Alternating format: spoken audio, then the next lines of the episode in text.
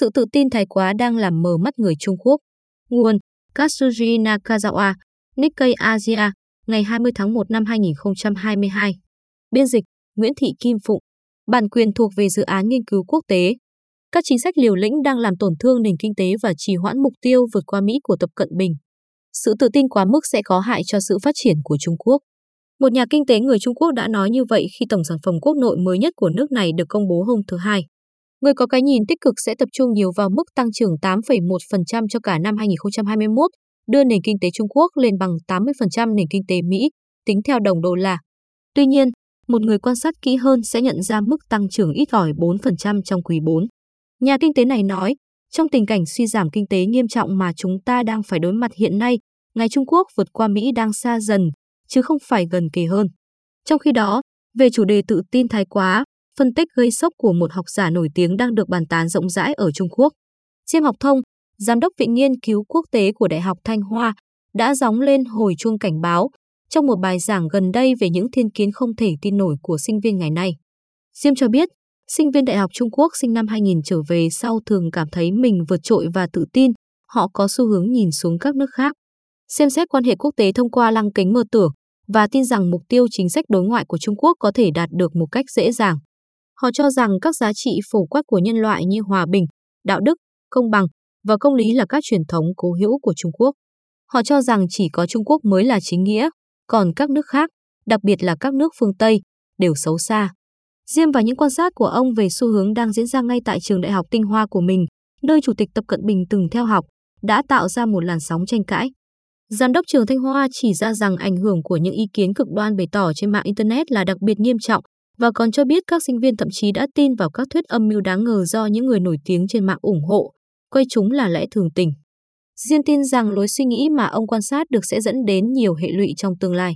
Vì vậy, ông đã gợi ý rằng các giáo viên dạy quan hệ quốc tế nên rèn cho sinh viên biết cách nhìn nhận lịch sử Trung Quốc và hiểu được sự phức tạp của nó, đồng thời giúp họ nhận thức được sự đa dạng của thế giới. Diên là một học giả hàng đầu về chủ nghĩa hiện thực ở Trung Quốc. Một thập niên trước, ông tuyên bố rằng nguyên tắc ẩn mình chờ thời của Đặng Tiểu Bình trong chính sách đối ngoại đã lỗi thời và đưa ra dự báo về việc gia tăng xích mích giữa Trung Quốc và Mỹ. Tập Cận Bình đã trở thành nhà lãnh đạo cao nhất của Trung Quốc và vì Tập và Diêm có cùng cách suy nghĩ, vị học giả này dần mở rộng tầm ảnh hưởng và trở nên nổi tiếng. Nhưng ngay cả Diêm, một người ủng hộ lập trường cứng rắn với Mỹ, giờ đây cũng tin rằng xu hướng hiện tại đang là quá mức. Cách tư duy kiêu ngạo và liều lĩnh của sinh viên Trung Quốc là kết quả trực tiếp của việc giáo dục lòng yêu nước, vốn được giới lãnh đạo Đảng Cộng sản Trung Quốc cực kỳ coi trọng. Mới năm ngoái thôi, sự tự tin của người Trung còn được coi là một điều tốt đẹp. Trung Quốc tự hào mình là quốc gia duy nhất ngăn chặn thành công COVID-19 và phục hồi kinh tế sau đại dịch. Kim Sán Vinh, giáo sư tại Đại học Nhân dân Trung Quốc và là phó hiệu trưởng trường nghiên cứu quốc tế của đại học này, cho rằng Trung Quốc sẽ bắt kịp Mỹ vào năm 2025 về GDP, sau đó vào năm 2035 sẽ vượt Mỹ về năng lực khoa học và công nghệ. Lúc ấy bá quyền quân sự của Trung Quốc ở cả Tây Thái Bình Dương và Ấn Độ Dương cũng sẽ trở nên rõ ràng, Kim nói thêm. Về năng lực sản xuất công nghiệp, Mỹ sẽ không thể sánh được với Trung Quốc và Trung Quốc sẽ vượt Mỹ về sức mạnh quốc gia tổng hợp, theo đó tạo ra ảnh hưởng quốc tế lớn hơn, Kim nói. Những nhận xét này được đưa ra khoảng một tháng trước khi các nhà ngoại giao hàng đầu của Mỹ và Trung Quốc đụng độ trong cuộc họp ở Alaska vào tháng 3 năm ngoái. Lý do cho sự tự tin của Kim là sự đình trệ kinh tế ở Mỹ, điều mà một số nhà phân tích chỉ ra là bởi vì nước này đã thất bại trong việc ứng phó với đại dịch. Có nhiều ý kiến cho rằng quyền lực quốc gia của Mỹ đang suy giảm, còn Chủ tịch Tập, người kiêm luôn chức Tổng bí thư Đảng, lại nhiều lần nhấn mạnh niềm tin vào hệ thống, nghĩa là vào sự điều hành của Đảng. Nhưng tình hình bất ngờ trở nên tồi tệ trong tháng này. Hôm thứ Bảy, trường hợp đầu tiên của biến thể Omicron được xác nhận ở Bắc Kinh, thủ đô của Trung Quốc. Sang thứ hai, có thông tin cho rằng vào năm 2021, số ca sinh ở Trung Quốc đã giảm năm thứ năm liên tiếp, xuống mức thấp nhất kể từ khi Cộng hòa Nhân dân Trung Hoa được thành lập vào năm 1949. Điều đó cho thấy quá trình suy giảm dân số đã xuất hiện. Sau khi thất bại trong phản ứng ban đầu trước đợt bùng phát COVID ở Vũ Hán, thuộc tỉnh Hồ Bắc, chính quyền tập đã áp dụng chính sách Zero COVID vô cùng nghiêm ngặt. Và đến nửa cuối năm 2020, niềm tin bắt đầu lan rộng ở Trung Quốc rằng chính quyền tập đã hoàn toàn thành công trong việc ngăn chặn virus. Khi nền kinh tế Trung Quốc phục hồi nhanh chóng trong nửa đầu năm 2021, còn các nền kinh tế phương Tây lại ngày một xa sút, chính quyền tập dần trở nên tự tin thái quá. Điều này đã tạo ra tâm trạng hồ hởi và có chút vĩ cuồng, trong xã hội Trung Quốc. Nghị quyết lịch sử lần thứ ba được thông qua tại phiên họp toàn thể lần thứ 6 của Ban chấp hành Trung ương Đảng khóa 19 vào tháng 11 cũng có rất nhiều đề cập thể hiện sự tự tin. Khi tập hướng đến nhiệm kỳ thứ ba với tư cách là nhà lãnh đạo cao nhất của Trung Quốc tại Đại hội toàn quốc tiếp theo của Đảng, diễn ra vào mùa thu tới, kinh nghiệm thành công của nước này với chính sách Zero Covid đã được coi là thành tựu chính trị của nhà lãnh đạo này. Giờ đây, việc thay đổi chính sách là không thể.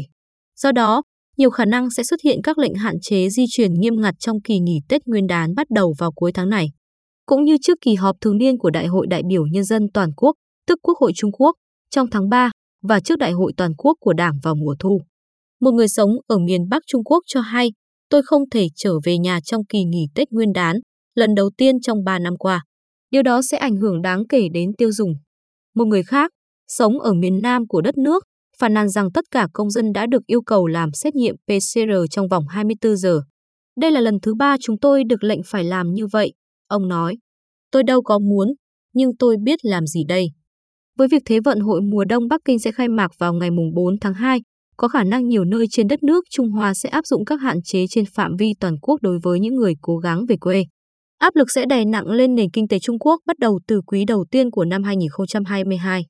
Một số chuyên gia kinh tế nói rằng dù họ kỳ vọng nền kinh tế sẽ khởi sắc trong nửa cuối năm nay, nhưng sẽ khó mà đạt được mức tăng trưởng 5%.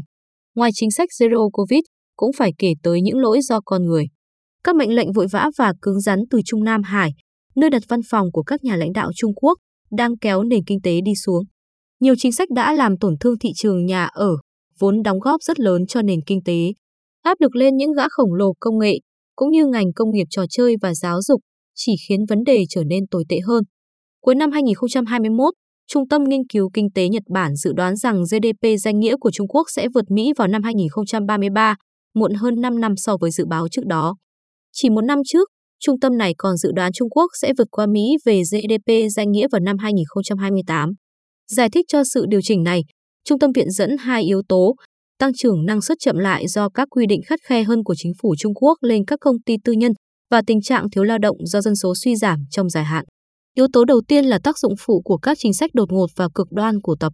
Có thể nói chính ông Tập là một nguy cơ đối với nền kinh tế Trung Quốc.